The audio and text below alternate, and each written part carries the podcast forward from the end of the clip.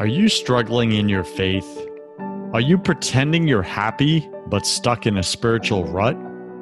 Are you tired of listening to famous pastors and preachers who make it sound so easy? Welcome to Broken Catholic, the number one Protestant and Catholic voice in America.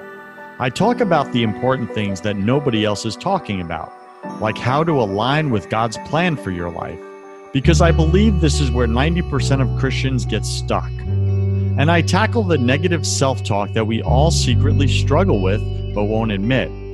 My guests are brave Protestants and Catholics who share their struggles, their fears, and their daily holy habits that help them win in their spiritual lives. I'm your host, your coach, your friend, Joseph Warren. I'm also a broken Catholic and former atheist, and a spiritual coach to Christian business owners and CEOs who are married with children. This show was created for you, the broken Catholic who's pushing to get your spouse, your kids, and yourself to heaven. Wherever you are in your spiritual journey, you're just one surrender prayer away. Today, my featured guest is Sathiya Sam. He is a fourth generation pastor with a passion to see people come alive. That's you, BC Nation. A brilliant communicator and clever innovator, Sathiya has created music, books, and courses to help people around the world live a life of freedom. How does he do it specifically? Well, uh, he's got this program called Deep Clean. I love the name, it's fantastic. Deep Clean. It's a program that helps men overcome porn addiction. So if you're wrestling with pornography right now, men or women, then you're really going to want to lean in right now, grab your pen and paper and take notes because Sathiya has agreed to reveal his best uh, secrets, his uh, principles, uh, his process that he uses in deep cleaning. He's going to give it to uh, away to you for free here today on this show. This is what he charges for, and I'm guessing a lot of money in his coaching practice. So he's agreed to give it to you for free uh, today. So if you're struggling, you're wrestling. I like to say if you got the that rock, that secret rock that weighs you down every single day of addiction, then this is the show for you. So stay tuned in this. Sathiya's most recent work to date is Deep Clean. This is his proven process that sets men and women free from porn addiction. He's recently married himself and is based out of Toronto, Canada we won't hold that against him. He's a good man. He's a man of faith. Uh, you can find him at sathiyasam.com. Sathiya, uh, welcome to Broken Catholic, number one podcast on iTunes for Protestants and Catholics. Go ahead and fill in some of the gaps in that intro really quickly, about 60 seconds or so. Sure. Well, thanks for having me, Joseph. It's a pleasure to be here. Uh, you definitely covered the grounds really well. Uh, it's probably worth telling people that uh, I do quite a bit of speaking on the subject as well. Um, this whole topic of sexuality and really pornography and all of that, um, it's a hot button topic. It's been taboo for far too long. And uh, for me, I'm just on a mission to open up the dialogue about it, uh, to try to break down some myths and really give people avenues and paths to get free so we can walk in greater levels of integrity and purity. So um, yeah, it's it's a privilege to be here. I told you I was listening to you for pretty long time, so it's uh, it's really an honor to be here, and um, I'm excited, man. Let's dig in. Awesome. So BC Nation, uh, before we jumped on, Sathiya said, "Hey, I've been listening to your other podcast, your business show, your first 100k for over a year now." Yeah. So if you are a business person, a professional, and you want business tips and strategies um, to running and growing your kingdom business, uh, then go check out my other show as well. And that's a top 100 podcast in entrepreneurship. Okay. So it's rocking. I have phenomenal guests that come on there. Uh, I'm, I suspect probably going to pitch me after this to get on that show, but I don't know. I could be wrong here. I could be wrong. All right. Sathiya, go ahead and take a minute, share something personal about you uh, that very few people in your business life actually know. Yeah, well, um, this is kind of a specifics about my story. I mean, most people in my business world uh, and even clients would know my own struggle with pornography. That's why I help guys get free. It's not just because I'm trained in the area. I have a personal experience. I struggled for 15 years. And as you mentioned in the introduction, I'm a fourth generation pastor. So I grew up as a pastor's kid, Christian education, uh, got my own education myself, had all the reasons to not dive into those kinds of things. Um, one of the things I ha- actually haven't shared very much is that I struggled while I was a recording worship artist. So that was part of my career. Um, I was recording music, uh, releasing albums, writing songs, traveling. Uh, got to do tours in Europe and that kind of thing. Um, but pornography was an on off struggle even during that season of my life. And uh, it was a, a, rude awakening, I would say, that um, that no matter how, how great the things are that you're doing, no matter the platform you have, whatever else, uh, your private life is always more important than your public life. And, um, and I know the, the scriptures talk about that a lot. Um, and I know for me, I experienced that firsthand, just the, the challenges really of, of having uh, a good life externally, but still having those problems internally. And um, yeah, as we're going to get into it, I, I reached a point where I, I couldn't handle it any longer and something had to give. So, um, yeah. What age did uh, the porn addiction start? Started when I was 11 years old. Uh, my first exposure was in the computer lab of my Christian school, if you can believe that. So I started pretty young. Uh, even today, actually, the average age of exposure is still about 11 or 12, depending on the survey. Yeah, for sure. So you're at the Christian lab, your school, and boom, you see image pops up on the screen. What's your initial thought as a little boy? So it was whitehouse.com, if you can believe it. Somebody back in the day had bought that domain and turned it into a porn site. So it was just, it was my classmate. He was like, oh, check out this website. My buddy from soccer told me to look at it. And um, I still remember both of us putting our, we put our hands on the screen to try to block it. We were so stunned and looking. That was back in the day when those, mo- there those big bulky monitors that had the big round power button. So we got our hands there and you're trying to poke the button. And, you know, we wanted nothing to do with it. It was honestly completely innocent. Uh, there was no malice in it. But anybody who's had exposure knows that your first time is almost never your last and that was the case for me that that just began this curiosity that it wasn't even like the next day but you know it was a few days later hey what's this about? And you know you kind of just think about it and um, and it just one thing led to another and it, it really spiraled quite quickly once the momentum gathered.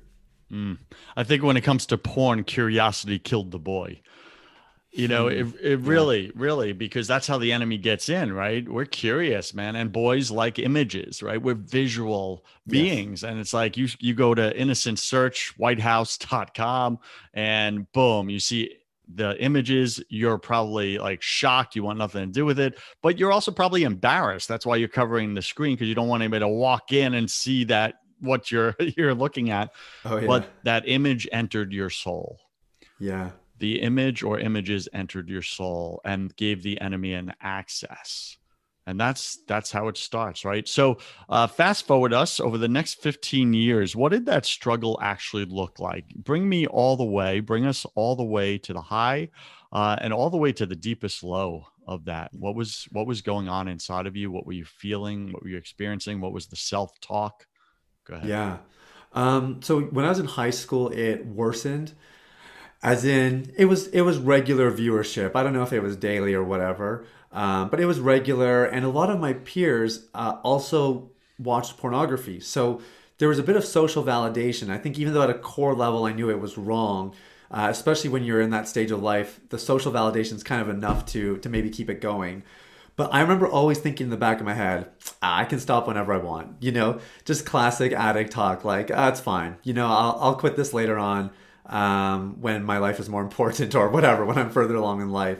So I went to university, I worked really hard, and um, I actually started dating somebody in university. So while I was dating this person, I actually stopped looking at pornography. And so you think, wow, that's amazing. You know, you got rid of it. Way to go. You had the motivation of the relationship. No, it wasn't any of that. We were sexually active in the relationship. So it was very simple. I basically just replaced pornography with something else and it was it was the real thing so to speak. And so um, that relationship ended, and uh, I was quite devastated. Um, I got cheated on, and it, it, it was very messy. And I remember sort of in that broken space thinking, how did I end up here? Like, how is this my life? You know, just the shame of uh, our sexual activity, the shame of struggling with porn and masturbation for a long time, and then really just feeling that that disconnect from God and knowing I want to serve God, I I want to honor Him with my life, but I'm I'm really not reflecting that with my lifestyle or my actions here and feeling like something had to give. That would have been probably one of the lowest points in my life. I think just just being confronted with the reality of my life is not what I want it to be and I have nobody to blame but myself. You know, that's a really harsh, painful reality. But out of it actually came tremendous growth. And that was when I really made up my mind enough is enough. I'm going to do something to get free. I don't know what that is. I had no idea how that worked, but I knew I wanted to do something. And so I made up my mind that I was going to figure it out. And that began a journey of about five years, Joseph, of trying a bunch of things. I would say there's a lot of mainstream solutions out there like internet filters and accountability partners. Uh, in my opinion, great places to start, but incomplete solutions in of themselves. And so um, I started there. I hit a wall and could only get so far. And so I had to start finding other solutions and other things that honestly people just weren't talking about in this space. And um, and that's what kind of led me to what I would say would be the much higher moments of this recovery journey when I did finally find things that actually pushed the needle forward and not just temporarily but actually help you achieve long-lasting freedom and i've been free for it was fi- it's five years actually this month uh, that i've been free since the last time i looked at porn that's awesome. Congratulations. And God gets the credit for that, right? Our Absolutely. freedom, He gets yes, the credit. Sir. So, fascinating story. Thank you for sharing that. Uh, my listeners, um, you know, someone right now is struggling with porn. Uh, and you know exactly who you are as you're listening to my words and you're listening to Sathiya share his story. Um, and you're like, man, that's me. What he just described, that's me. I know God's calling me for something greater. I feel like a fraud, you know, I'm in my Christian walk. You know, maybe I'm serving, you're serving in your church, but you're going home and looking at porn. Or like Sathiya, you're you're writing Christian songs, putting out Christian content and going home and looking at porn. And that feeling of being a fraud, you know, the enemy comes in and and and accuses us right? First, he tempts us. Then, when we fall, he accuses us. What kind of Christian are you? How could you do that? You're such a hypocrite. Really? Mm. You're going to stand up at church on Sunday and now get preach? Really? Who do you think you are? Right. And these are some of the lies the enemy just like beats us down with so that we stay small, we stay broken, and then we stay addicted right to that that advice. So Sathiya let's start unpacking as we promised to my listeners. Let's start unpacking your process and i'm guessing a lot of your process you picked up along the way right? You learned yep. exactly what you were you were talking about. You're like hey a lot of these solutions out there that i see to break porn addiction um, they're they're band-aids to the symptoms but they're not addressing the core issue. There's a yes. poison deep inside of me i want out I want permanent freedom.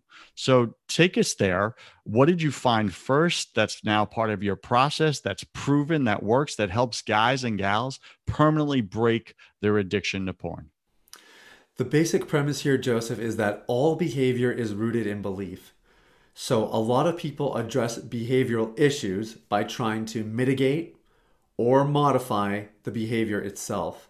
But the way to look at it is behavior is really it's a plant and its roots are called belief. And so, what most people try to do with the pornography issue or any kind of addiction or really any behavioral issue is they try to curb the behavior. So, you install an internet filter. And when you do something like that, that is the equivalent of running over a weed with a lawnmower. So, it might look clean for a while, but it's really only a matter of time before the weed grows back thicker and pricklier than before. The only way to actually get rid of a weed in your life, in your garden, however you want to phrase it, is you have to do the hard work, get underneath the surface, and uproot that sucker from the ground up. And it's only when you get rid of the roots that you can actually be confident that thing is not going to grow back. So, similarly, when you address pornography, you cannot just settle for things that modify behavior. Instead, what you want to do is identify and address the underlying issues why are you so drawn to pornography in the first place? We tend to justify it by saying, well, you know, everybody does it, or every guy struggles with this, or it's some of those things even that you mentioned before. Like we say, yeah, I'm a guy, I'm visual, of course I'm going to be drawn to it. Totally under, understandable explanations but usually there's there's some sort of a, a, need there's some sort of a driving force it's a need for intimacy for connection to, to feel belonged uh, belonging rather uh, comfort safety i mean there's all kinds of different reasons but when you can really get underneath the surface, get to the heart of the matter, identify those issues, and then find healthier ways to get those needs met, that's when you really start to achieve, uh, I would say, longer term success. And certainly uh, a kind of success where you don't have to white knuckle it, where you're, you're just praying that you don't give in to temptation today. It's actually a very relaxed, easy sense of freedom. And, uh, you know, people will ask for me, like, wow, you've been free for five years. Your whole ministry kind of depends on you staying free. Are you ever worried about it? Uh, and the, the easy answer to that is no, I'm not uh, because I, I don't have to depend on my own strength. Number one, we know that God is very much in the process of freedom. It's He's more excited about it than I am uh, and any of my clients. But but secondly, it's that actually when you resolve uh, the roots, you know, when you pull out a weed and you know the roots are, are gone, you don't have to worry about that thing ever growing back. And and so this kind of approach where you're addressing what's underneath the surface, uh, that is really where the money's at. That that's where true freedom is found. Okay, got it. So I agree with you completely. And I love how you broke that down the difference or the distinguishing between behavior and belief. Behavior addresses the symptoms, belief is the core issue. Mm-hmm. Right? What's that belief you have around your addiction? And and I get to address this with some of my clients where they come in with uh, different types of addictions, right? So alcohol uh, addiction, etc. And they'll say terms, they'll speak out loud terms to me like, "Yeah, I'm an alcoholic. You know, I've been clean and sober for 15 years. You know, praise God, etc." Right? Um, and then their spouse will be like, "Yeah, my husband's an alcoholic, but man, he's really doing good, etc." And and I come back to them and I'm like, "Do you realize that every time you speak, I'm an alcoholic or he is an alcoholic, you are literally creating into existence, into reality, the very yes. thing that is keeping him imprisoned. Yeah. Yeah. Like you're you're speaking slavery upon him again. You're speaking no, slavery upon yourself again because God gave us co-creative power we're made in his image and likeness likeness he's creator. How did he create? Through the spoken word who is jesus.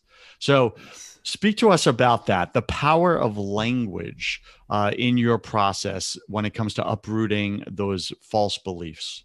Oh, it's so good. I, am like, I'm nodding my head vigorously here as you're saying that because I so agree with it. I tell my guys if you believe that you are a pervert, you will watch porn by faith because you yeah if you're going to declare those things over yourself or if that's how you're going to frame yourself it, it wouldn't make sense for you to behave any differently right? The other way to say it is that you can't outbehave your beliefs. Um, the, the best way to really address beliefs though usually for, for most guys it comes down to this joseph. It's either they believe they're not good enough um, they believe that they're they're in they're not valuable unless they're perfect um, or they believe that they're unlovable. Just simply not not worthy of people's love so when you believe these things, let's take uh, being unloved as an example. If you believe that you're unlovable, what happens then is you will not go to healthy places to receive love. Because if you believe you're unlovable, why would you go to a healthy place to receive love? That that's a complete contradiction. And in fact, a, a place of healthy love can be a threat. It's a threat to your faulty belief. So when you have those kinds of beliefs, it's much easier to engage with something like pornography because pornography, of course, uh, affirms the belief. It, it gives you this fake experience of love or intimacy or connection.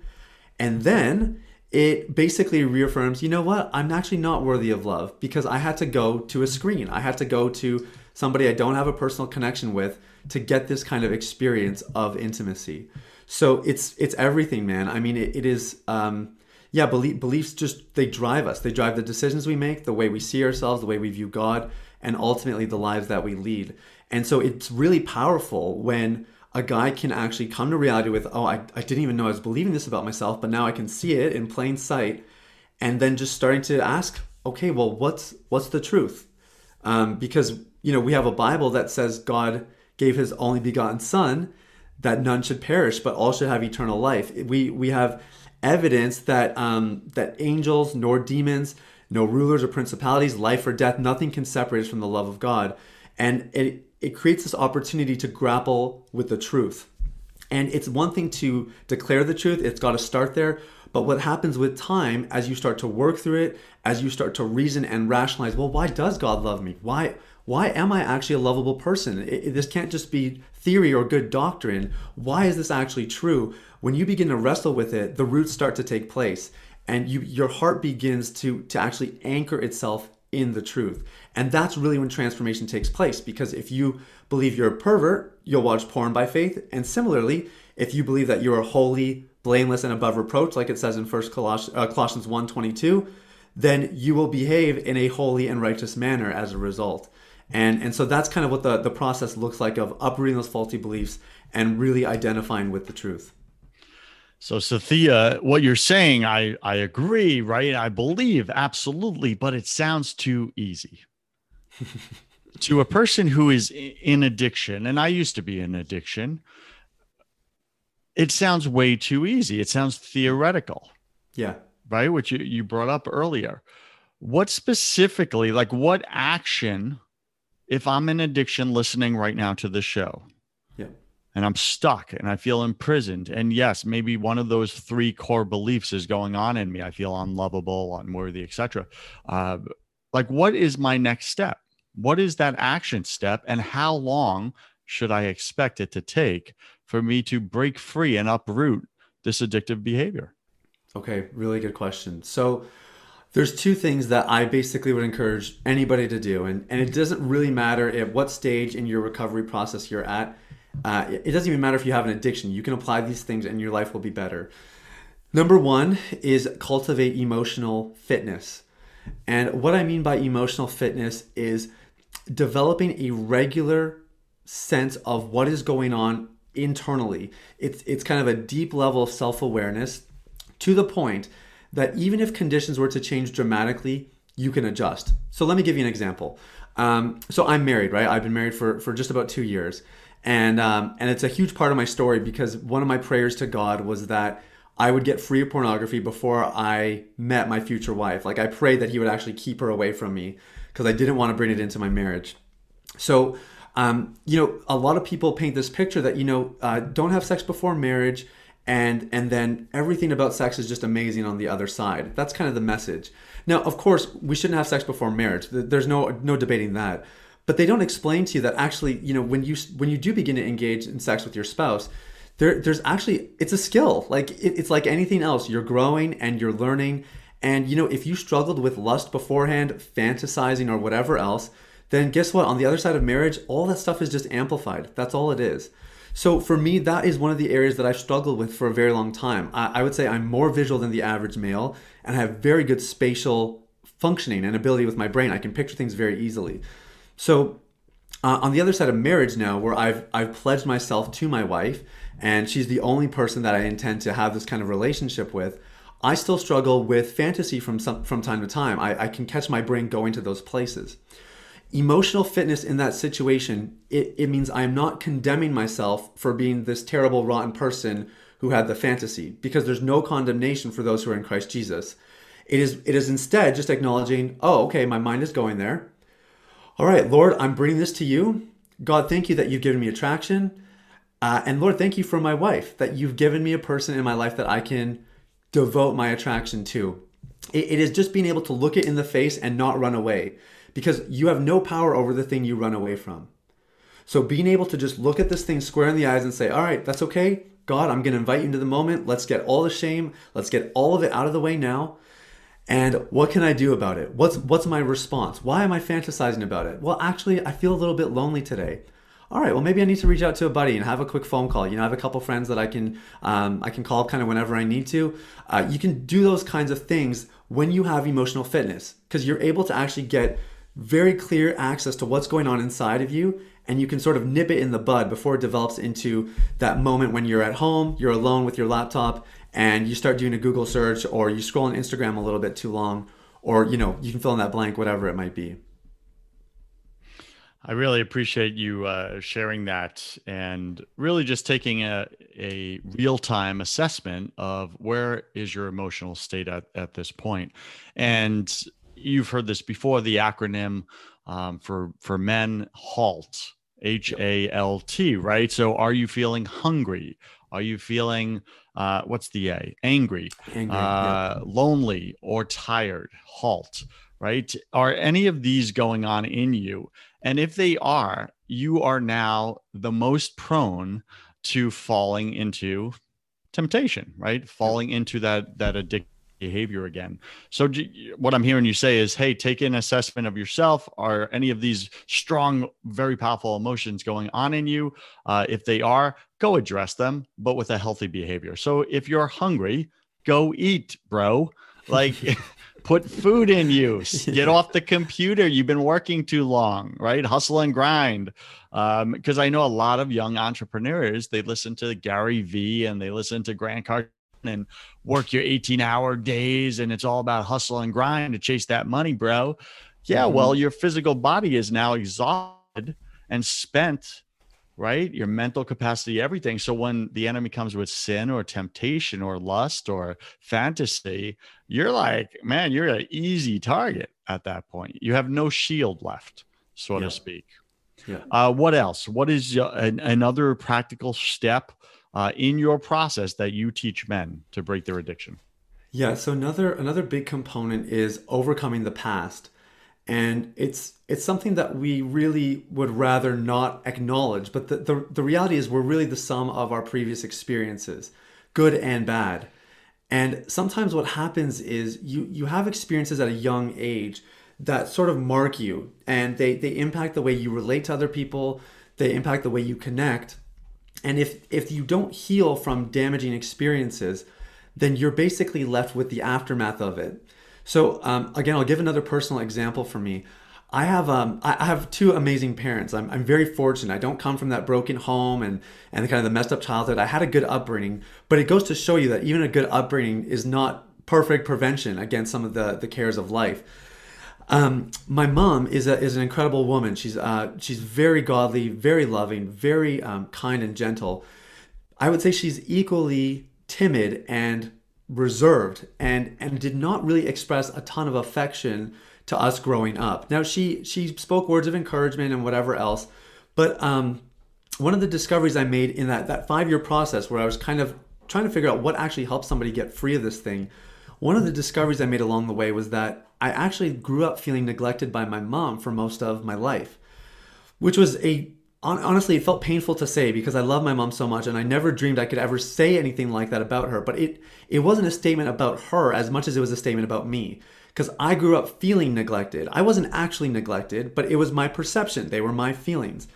Now just think about this. If you if you grew up feeling neglected by your maternal figure, the person who is supposed to provide you uh, the, the feminine love and support and encouragement, then what happens when you're a teenager? The world is your oyster because porn is so accessible today, and you now have the opportunity to experience a, a intimacy and nurturing connection, quote unquote, with hundreds of thousands of women as you please. It, it becomes a much more convenient option. And with those kinds of voids in your heart, you will naturally gravitate to those kinds of options as they are available to you. So for me, pornography was in some ways an obvious option because it was perfectly meeting that unmet need that existed from, I would say, very early on in my life. Now, the good news is it doesn't matter how messed up your childhood is, it doesn't matter what kind of deficiencies you had growing up, there is always a solution. And that looks like two things primarily. Number one is forgiveness. And uh, we don't need to get into the significance of forgiveness. It's not a suggestion, it's not a recommendation. It is a commandment of the Bible. You must forgive if you long to be forgiven. That's in Matthew 6, it's in Colossians 3, it's in a bunch of places. We have to be able to forgive. So, being able, for me, being able to just say, you know what, mom, uh, I acknowledge that I felt neglected by you growing up, but I forgive you, I release you, and this is the key word of for, key words of forgiveness. You owe me nothing. You owe me nothing. I'm not going to hold anything else against you. And what that does is it it frees up those parts of my heart that have maybe felt neglected, that have been kind of void of that affection, and it allows me to find healthier outlets and healthier avenues to get those needs met. Because, you know, at, at, this stage of my life, I don't need to go back and try to recreate those experiences with my mom. Instead, the solution as an adult is to actually turn to the Lord. It's, it's to turn to this God who, who has promised that he is sufficient, that he will meet all of our needs according to his glorious riches in Christ Jesus. And it is it is experiencing that not just at a cerebral level, but even at a mental, uh, pardon me, at a mental and an emotional level, where you're actually engaging with God on that kind of a front to the point that your desire for connection, to be nurtured, to be supported and comforted, can be met through Him. So forgiveness is the first one, which I Yeah. so agree with. What's the second? You said there was two. The second one really is is fostering that emotional connection with God. And there's lots of ways you can do that. That might look like prayer. That might look like how you read the Bible. Um, I I teach guys how to journal, and I think journaling is one of the best ways that you can really pinpoint what's going on inside, and then invite God into the process and let Him speak back in response to the things that are going on. So um, Speak to us yeah. about that a little more, inviting Yeah. God into the process, because I see so many men, and I used to do it myself.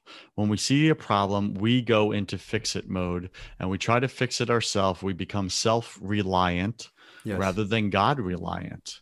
So, what does that actually look like, inviting God into the process rather than just journaling, assessing what's going on, and then going to work on it yourself? Yeah, great question. I think, you know, James says confess your sins to your elders that you may be healed. So I think one of the one of the first steps for sure is just it's confession. Another word for confession would be acknowledgement. It, it is actually outrightly saying, God, I'm struggling with this. God, I'm struggling with fantasy. I'm struggling with pornography. God, I'm struggling with lustful thoughts about my coworker or, or about one of my friends or whoever it might be. That that simple acknowledgement of like, God, I'm I'm letting you see this. That is one of the best ways that you can actually dissipate the shame that comes with sexual issues and sexual struggles. But then the second step is to actually talk to him about it. In other words, you can't just kind of verbally vomit everything and then walk away and, and dust your hands off and, and feel like it's all done. I think that is usually how far most people are willing to go. But actually, to, to just to let God, um, this is actually a good way of putting it. Uh, David said in the Psalms, God, search my heart and test my every thought. And it's that kind of idea. God, I invite you to actually to to con- convict me about any of the motives I have and how I'm engaging with people, um, any of the challenges that I'm having at work, any of the ways that I'm seeing people. God, I, I give you permission to speak to me about it. And where journaling comes in really handy, Joseph, is you it's not just saying I did this, it's digging into here's why I did it. Here are some of the thoughts that are associated with it. Here are some of my fears. Here are some of my anxieties. And then at the end, I always teach teach my guys to write this. God, what do you think about this? Just plain and simple. No no leading questions, just God, what do you think about it? And giving room for that still small voice to lead you, to guide you, to direct you, uh, to correct you if it's necessary, to comfort you when it's necessary. He always knows what you need in those moments, but just giving him the space after you've sort of fleshed it out and put everything out there. Does that make sense? Makes total sense. Listening to God is something many Christians, uh, or most Christians, are not taught to do. We're taught to emotionally vomit or verbally vomit upon God, put in our request, hey, great genie in the sky, can you bless what I'm up to in the world? Um, Yeah. But not actually go and ask Him, is this what you want me to do? Or, hey, can you tell me what you think about what I'm feeling right now, or what I'm seeing, or what I'm reflecting on in my past, that these past wounds? What do you say, God? Like, what do you see that I don't see? Mhm. Right? Search my heart. Um, I think that was a beautiful way to to present it. Okay, so I'm gonna push back just a little bit here because I know there's one of my listeners right now that says I hate journaling. I I'm not a journaler. Right? They have a belief system around I'm not a journaler. Yeah. I was that guy. I really was years ago. I was like, all these bros around me, they're like, oh, you got a journal, man. And I'm like, uh, I don't journal. I'm not a journaler. Right. Um, Speak to us, just address that uh, objection really quickly uh, the importance or the significance um, of journaling, why that's critical. And just because you haven't been practiced in journaling doesn't mean you can't really start to enjoy it and benefit from it as I now do. So, Yeah, I mean, it's really hard to overstate the benefits of journaling. I think there's a couple of reasons. Number one, um, it's kind of like it, when you're in class, you you can hear um, you know what a lecturer is saying, but when you write it down, it reinforces it because you're learning it another way. Uh, but number two, you actually now get something visual because you actually see the words on the page. And as we talked about before, especially for men, uh, a visual component is really important. I think the other reason that guys don't really want to journal is because it sounds like a diary. That kind of sounds like what we're talking about, and it's not what we're talking about at all. This isn't like dear diary. Here's what I did today. So and so is so cute. He he he. You know, it's it's not this kind of like log of your events and some of the thoughts you had. it is actually going into those those places that are on your heart, the things that actually matter to you, the things that are important. And the the other thing to remember is that it is unto something greater. You know, if if journaling was the price that you had to pay so that you could be free for the rest of your life, would you do it? Is it worth it? Even if it is a little bit uncomfortable, even if you're not a great writer, um, this is this is the biggest thing that I encourage my guys on. Is if you had to journal once a day for 10 minutes a day for a year, but it meant that you were free for the rest of your life, would it be worth it? And, and there's very few people who would say no to that. Now, to give you an example, Joseph, uh, one of my clients that I just finished working with, um, he basically, uh, you know, I have I have courses and programs, so uh, there's there's different structures for it, but it always involves them watching course content and then weekly group coaching and it's un, it's for unlimited amounts of time. They can do it as long as they want because um, i'm interested in people's long-term success. I don't want this to be a 12 week thing. So this guy had been in my program for i don't know six months and he's gone through you know a majority of the content. And you know one day he shared something in the group coaching call and i i, I just thought it was weird. And so i asked him i said did you have you journaled about any of that yet? And he kind of just he turned white as a ghost you know gave me this blank stare and he goes oh oh, you know, I I um haven't really been journaling too much. And so I'm like, well, what do you mean? You know, so it's kind of this loose thread. You know what it's like being a coach. You sort of get these loose threads and you kind of pull on them a little bit. And uh, and it turns out this guy d- doesn't like journaling. He has all the things you just said. He doesn't. He's I'm, I'm not a journaler. I don't like writing. So he watched my video on journaling, um, and he just didn't do anything with it. He just he just kept moving, and he figured, oh, I probably don't need that. I can just do the rest of the course. And uh, and so we're we're kind of making this discovery. And I said, so you haven't even tried it once? He said, well, okay, I tried it once, but it was it was okay. It wasn't amazing, but it was okay. Um, so I said, okay, do me a favor, try it for a week. We we our our calls are weekly. So I said, try it for a week. Tell me how you find it next week. So he goes, okay, fine. Kind of just bites his bites his tongue, but okay, fine, I'll do it.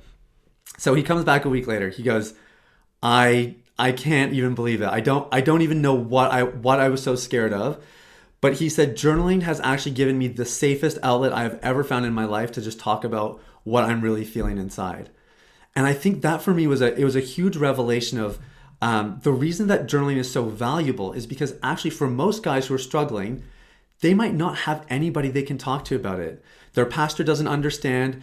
Uh, their friends might judge them. They might lose their marriage if they talk to their spouse. There's nowhere they can go. So journaling is actually the one place. It's just between you and God but it's it's safe it's secure if you will and you have control over the environment. And that's actually a great place to start to confront some of those things that are going on underneath the surface.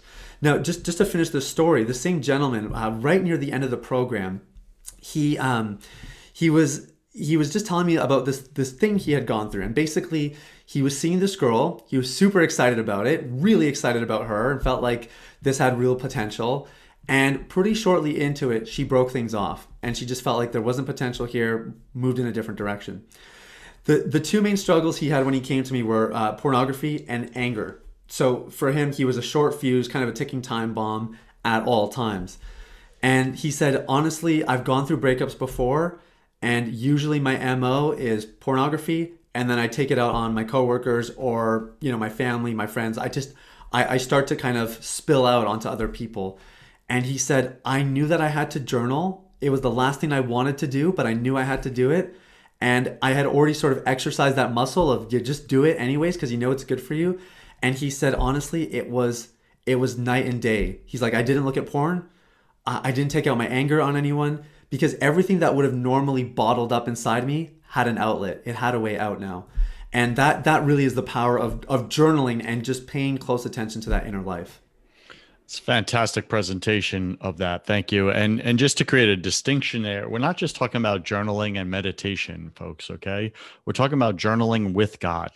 Mm-hmm. And that's mm-hmm. completely, completely different. That's where the power comes. It's God's strength that comes in and heals the affliction and the addiction, not yours. And it gives you, as Sathiya said, a safe place to bring the worries and heaviness and burdens of life that's what God wants. He wants your problems. Yeah. See, most of most of us we think there is no possibility of living without our problems. So we think this is all it is. So I just got to push through it and work harder at it and just deal with it and cope with it and manage my problems. Hence therapy and counseling. Yep. which is a place to just bring bring your problems and and learn to manage them and talk about them, but not actually get rid of them.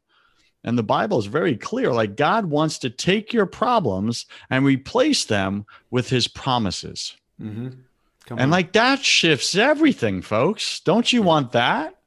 that I've lived through that myself. All my problems and addictions I've given to God, He took them. Like He is faithful. And now I'm living in His promises of peace, love, joy, prosperity. I'm like, what is going on? Why did I used to stay in that place? I didn't know. So, for you listening right now, just know that that possibility is waiting for you. God has an amazing life ahead of you, but you got to lean in. You got to take your problems to Him. You got to take your burdens and your pain to Him, and do it through journaling, through to through do it through quiet listening time. Exactly what Sathiya is saying. Sathiya, I could keep talking about this, but we're we're coming up on our time here. Um, really powerful experience. Thank you for sharing uh, some of your best kept secrets in your process, uh, where you get to see real results with guys. Take literally 60 seconds. And uh, what is your success rate um, with your clients? Overall success rate. And I know I'm putting you on the spot, but please be real, be honest with my listeners. Yeah. How many guys, what percentage of guys that you work with or clients that you work with actually get set free permanently from the addiction? And my next question, how long does that take? Yes. Okay. Great questions. So I'll be honest, I don't have a hard number on this is my success rate. Um, success is a little bit hard to measure because it takes time before you know if somebody's really set free. Um, here's what I can say the guys who actually stick to the program and apply what they learn always get the results they want. Now, of course, the result they always want is that full freedom, but there's lots of other results along along the way. If somebody's struggling weekly, they want to see that they can go a month, a few months, that kind of thing. Sure. And we we see that kind of progress happen um, uh, pretty much guaranteed. Guaranteed. If somebody sticks with the program, they are guaranteed to push it out of the way. And I'll give you an example. I had a guy, executive pastor out of Texas, and struggling daily. And part of that was because of uh, COVID, actually, you know, just being locked in the office, stuck in his screen, and the mind starts to wander. Um, he, he understood that that where he was at, he had had this problem for four decades, so over 40 years. He knew it was going to take time. And I don't I don't try to pretend like, yeah, just do my 12-step program and you're set free in, you know, a couple weeks or whatever it is. But he said, My biggest goal is I just want to feel like I'm in control of this situation again. Because when a temptation comes up, it's like it's game over. My, my day's gone and I don't know what to do. Well, by the end of the program, he had gone about about 100 days without, which is great. You know, when you're when you're struggling daily, after uh, I, I think maybe it, it took him about four or five months to kind of get through everything. Um, that's really really good. But the di- the main difference is he said, I actually know why I'm I'm tempted now. I know why I fail when I fail, and generally speaking, I actually feel like I'm in control and and so that that is the biggest thing. So that's what i mean when i say people always get the results they want. Um, it takes time though. It, it usually takes i would say anywhere from a year to a year and a half of faithfully and consistently putting these things into practice before you can know that you've actually reached that place of more complete and permanent freedom so that's why group coaching is unlimited. People can stay with me for years if they want, because I want to do everything I can to help them get that long term success. I don't want this to just be an injection, uh, kind of, of of freedom and some hope for a little bit. Um, but yeah, I would say generally it takes at least a year to a year and a half. Um, some some research says it takes more like two to five years, but um, I, it varies. But I would say you have to be at least willing to commit a good solid year if you want to be free long term here, like we're talking about. Sathiya, welcome to my favorite part of the show. Welcome to the confession round. I'm going to ask you 10 quick fire questions. You'll have about three seconds to answer each. Don't overthink it. It's just for fun. Are you ready, sir? Let's go. What's your favorite thing about God? His kindness. What's your least favorite thing about God? Um, I would say actually his kindness. it's a good thing or a bad thing depending on the day. Got it. What are you most afraid of? Failure. Okay. I believe we're all struggling with something. Um, every moment of the, our lives is just part of being human. Uh, what are you currently struggling with right now, either professionally or personally? Uh, yeah, I mean, this would kind of be both, but I'm really struggling with just prioritizing my life. Um, you know, kind of feeling like I have a, a bunch of things I want to do, Um, a few things God's put on my my heart even for this year. I just finished the first draft of my book, and I built out a second course. And you know, I have a bunch of different things going on. Um, but sometimes I really struggle. Like you feel just overwhelmed by everything and not sure how to prioritize and and um, and coupled with that, and this has come up with the book especially. Uh, you talk about the fear of failure, but um, kind of that fear of like, do I just play things safe here, or how do I know when I'm when I'm supposed to step out? You know, and I I know those are mental hurdles that are all kind of anchored in faulty thinking, um, but those are things that I would say I'm I'm confronted with pretty hard right now. Yeah, I get that. Thank you for sharing that. What did you spend way too much time doing this past year? Um, contemplating. Okay. you like you know sometimes you have these these decisions that you kind of already know what you're supposed to do, but you talk it out and then you, you try to get some feedback from a few friends, but all along you kind of know what you're supposed to do. So I think um, I spent a bit too much time just doing that and really I, I would say just delaying the decisions that I had to make. Okay. So could we call it procrastinating? Maybe not. Absolutely, that would probably be the, the better word that would have. Come from that. Because contemplating answer, sounds yeah. really good, brother. yeah, fair point. Fair point. What secret fear do you have about people? Um, that they would not find me valuable or not find me worth their time. Okay, got it. And what do you wish you had learned sooner about God? That is a great question. I think I wish I would have learned how not threatened he is by my imperfections. Yeah, I think it's so easy to like you get exposed to your insecurities and whatever else and you just you just think, "Oh, God can't see that or he must be so disappointed." And just realizing he's he's not even the least worried about that. Nope. What do you uh what's a new habit you want to create in your life? Um kind of couples into what I said earlier, but just really learning to be actually, no, this is what I'll say learning to say no. Just learning to say, these are my priorities. These are the things I'm saying yes to. Anything outside of that is a no. Got it. What's a bad habit you want to break? Email, checking my email. Do that way too much. Pick three words to describe who you are now. Um, secure. Secure. Um, yeah, yeah, secure within myself. Um, I would say kind of diligent, diligent and focused, and ambitious.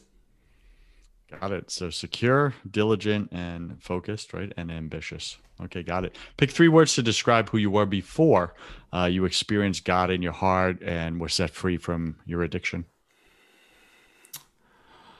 Um, frustrated, anxious, and broken. Yeah. And last question if you could come back to life, look your family and friends, your wife in the eye, and give them only one piece of advice about everything, what would you say to them? I would say a mistake made once is a mistake, a mistake made twice is a choice. Learn from your mistakes as quickly as possible and don't just learn from the from your own mistakes. Life is way too short for that. Make sure you learn from the mistakes of others around you as well. Any final wisdom? What's the one thing you want my listener to know about surrendering their addiction to God uh, versus not? Uh, yeah, I, I want them to know that the biggest obstacle between their current life right now and your freedom in the future is you. You are the biggest obstacle. And I don't mean that in a personal way and that you're a terrible person. I just mean that what needs to change is something within you. And as much as that's a harsh thing to hear, maybe, uh, it's also the most empowering news I can tell you because if you're part of the problem, then you are also part of the solution. And there's nothing better you could do right now than to just take some sort of action, take some sort of step towards freedom. God honors those things, and you'll be amazed at the places He take you. He takes you. Pardon me. So, BC Nation, what I'm hearing Sathiya say, and I hope you've gotten from this show today, is the biggest thing to change within yourself if you're battling addiction right now is to change your beliefs. That's the secret. Your beliefs are the problem. Okay. If you're battling addiction, you have negative beliefs that are rooted deeply in your heart that God wants to uproot permanently and set you free from. So that's where you start. Stop focusing on the behavior, stop white knuckling it. As Sathiya said, it does not have to be that difficult. Set free when I finally gave it all to God and I stopped working on my problems. I hear this all the time oh yeah, yeah, I struggle with that, but I'm working on it. Oh, you're right. Like I need to work on. Right? Guys are famous or infamous for saying I'm working on it. And I look at them and I said, and that's the problem. You're working on it rather than releasing it to God and letting his strength come in and set you free, right? So, uh, Sathiya, where can we find you? Um, how do we get into your programs? Uh, you know, someone wants to work with you, man. They really resonated with your persona, your charisma. How do they get started with you? What can they expect? Yeah, so best place is just to go to uh, www.sathiyasam.com, S A T H I Y A S A M. And you can find out more information about my programs there, figure out which one suits you the best. And if you're not sure based on what you find on my website, there is an option for you to book a call. Don't charge any money. It's just so I can hear your story and we can figure out what the best solution is. I do promise to anybody who gets on a call with me, you will get a solution for your situation with pornography. It might be one of my courses, or if I hear what's going on and I feel like what I have isn't the right fit, I don't mind redirecting you to somebody else who can solve it better. Um, this is about getting you free and you'll get a solution one way or another. Fantastic. So we're speaking with Sathiya Sam. Thank you for being on Broken Catholic. I wish you God's love, peace, and joy in your life, sir. Thanks for having me, Joseph. This was an honor. Have you tried absolutely everything and nothing has worked? Have you tried therapy? Have you tried coaching? Have you tried counseling, Christian counseling? Nothing's worked for you, for your spouse, you just want better communication. When you wake up, do you feel like you want to crawl under a rock in the morning time? Is your brain so scattered and foggy at this point that you're not following through with things? You're not keeping your word in the matter. You're letting people down, maybe your own spouse or kids. Do you have way too much on your plate and you're getting more and more frustrated, which is turning into anger? Are you battling addictions right now? Are you an amped up or frantic person with a lot of anxiety and you're off and on of bipolar and depression medicines? If any of these you connect with, then what I do is specifically this I do not do therapy, I do not do counseling. Those are for people that want to talk about their problems or learn different ways to cope and manage their problems. I don't do that. Reach out to me if you want to get rid of your problems permanently. Like, be done with the addiction, be done with the medications, be done with the escaping your life because you just feel so powerless in it. If you want those results and you want peace, it's what we all want. We're all chasing it. We had it as kids, we lost it. Life beat the crap out of us. If you want peace, that's what I sell. It's God's peace. So you can find that at josephwarren.net. You can schedule a call with me, complimentary. I'll contribute 30 minutes of my time into your life. We'll get clear on what you actually want. Then we'll see if we're, we want to work together. And that's me interviewing you to see if you're ready. Are you ready to do what it takes? Some people try to come to me, but they're not ready to be coachable. They're not ready to get rid of the problems. Again, if you don't want to talk about your problems anymore and you've tried everything and nothing has worked and you want to permanently get rid of them, go to josephwarren.net and let's see if I'm your guy.